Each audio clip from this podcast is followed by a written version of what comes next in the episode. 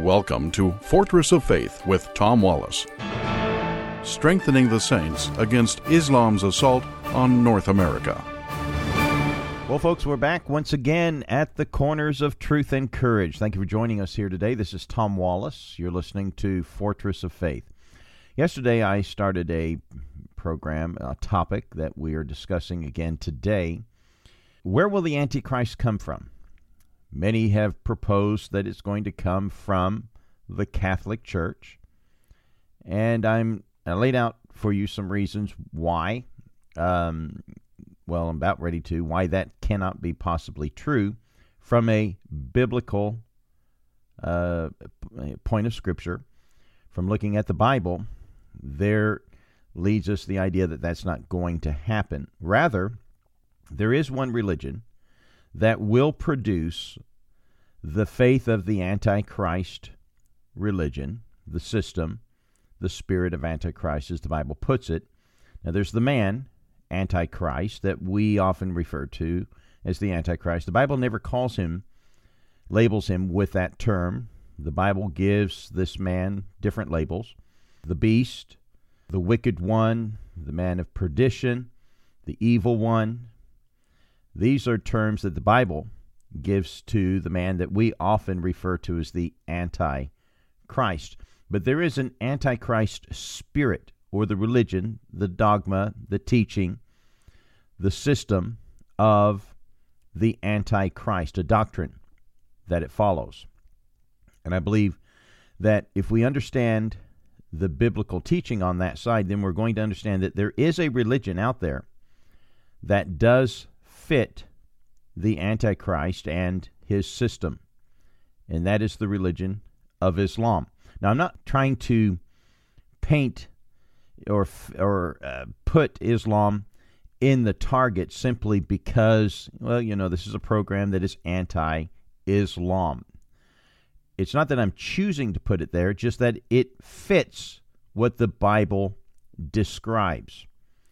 So let's look at it here today, and, and we need to understand that the term Antichrist is mentioned five times in the Bible. Each time it's found in the epistles of John. Now, there's a difference between the Gospel of John and the epistles of John. Now, jokingly, we'd always joke around in college well, you know what a, an epistle is? It's the wife of an apostle. an epistle is the letter. This is the letter of John three letters, and in them we find the term antichrist, and it's there's some things that are attached to it. And I'll begin in chapter 4, in uh, John chapter 4, verse number 3, and we find the term antichrist mentioned there and it refers to it as the spirit of Antichrist. It says, And every spirit that confesseth not that Jesus Christ is come in the flesh, is not of God, and this is that spirit of Antichrist, whereof you have heard that it should come, and even now already is in the world. So, in the time of the apostles in the uh, before the finishing of the word of God being uh, completed, the spirit of Antichrist was already present in the world. Now, you're going to find each time we look at it, there's a teaching, there's a dogma, there's a system or a doctrine that is always attached to this Antichrist spirit. And again, let me read the verse again and pay attention to this. And as we read the other verses, you'll see this reappear. In verse number three, and every spirit that confesseth not that Jesus Christ is come in the flesh is not of God, and this is that spirit of Antichrist. So, anyone out there who teaches that Jesus Christ is not of God, that he's not God in the flesh, that he came here in to, to be God in flesh, if you deny that, that is the spirit of Antichrist. Now, we're going to see this develop. Let's go back to chapter 2 and in verse number 18 Little children, this is the last time, as ye have heard, that Antichrist shall come. Even now, there are many Antichrist, plural, whereby we know that it is the last time. We drop down to verse number 22. And again, so we've had two other times the term Antichrist is mentioned. Verse 22 is mentioned again, and it continues with this theme who is a liar, but he that denieth that Jesus is the Christ, he is Antichrist that denieth the Father and the Son. Now, this is an interesting wrinkle that comes in in verse number 22. But let's look at these uh, two verses together just for a moment so that we understand what we are discussing. In verse number 18, it says that, little children, you know that this last time you have heard that Antichrist shall come, even now there are many Antichrists. So, in other words, you're going to know that you're in the latter days, in the last times, when you hear more of these Antichrist teachings.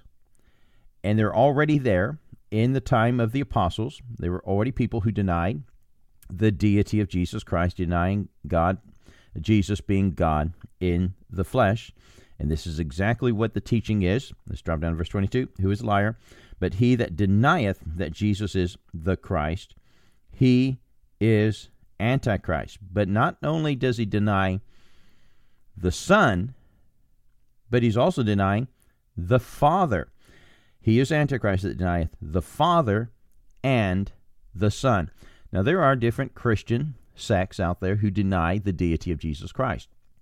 Two that are most popular would be the Mormons and the Jehovah's Witnesses. Both deny the deity of Jesus Christ. This is why we often in traditional Christianity we refer to these people as cults because they deny one of the essential teachings of the Bible about Jesus Christ. Five times Jesus Christ communicated very clearly that he was God and people wanted to kill him for blasphemy, for it would be blasphemous for a man to say that he is God, unless it was God who took on flesh and dwelt amongst us, is what, which is what Jesus did. And so, five times clearly, Jesus is referring to his deity in the Bible. And many people try to, oh, interpret away, or those verses don't really mean what they say they're meaning, and, you know, and so on. The Bible says, if you deny not just the Son, but also the Father. This is that spirit of Antichrist. Now, um, Jehovah's Witnesses, Mormons deny Jesus his deity. But there's only one religion in the world that denies both the Father and the Son.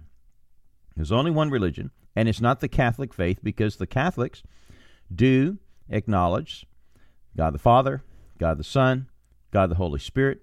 It is a very foundational teaching within the Catholic Church. This is why I'm saying that the Antichrist, the answer to this question I've given, where will the Antichrist come from? Will it be from the Catholic faith or from the Islamic faith? Clearly, it cannot be applied to the Catholic faith because they accept the uh, the deity, the Trinity. They accept the Father and the Son, and the Holy Spirit. But Islam is the one religion in the world that denies Jesus as deity and also God being the Father. One of the basic main tenets of Islam for Allah hath no son. One of the charges of us against uh, Christians is that we commit shirk, that we've made a man God. And then they continue on to say that to suggest that God had a son is to suggest that God had sex, and in their mind, that would be a blasphemous thought to consider that.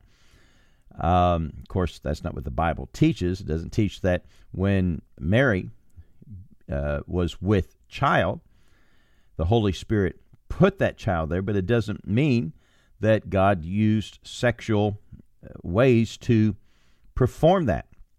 Even a doctor in a hospital in a laboratory can put the seed of man in uh, in with the seed of woman and bring about a child without a sexual act.